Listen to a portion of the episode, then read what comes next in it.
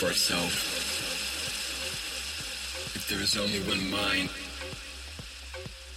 how can it search for itself? Who's finding who?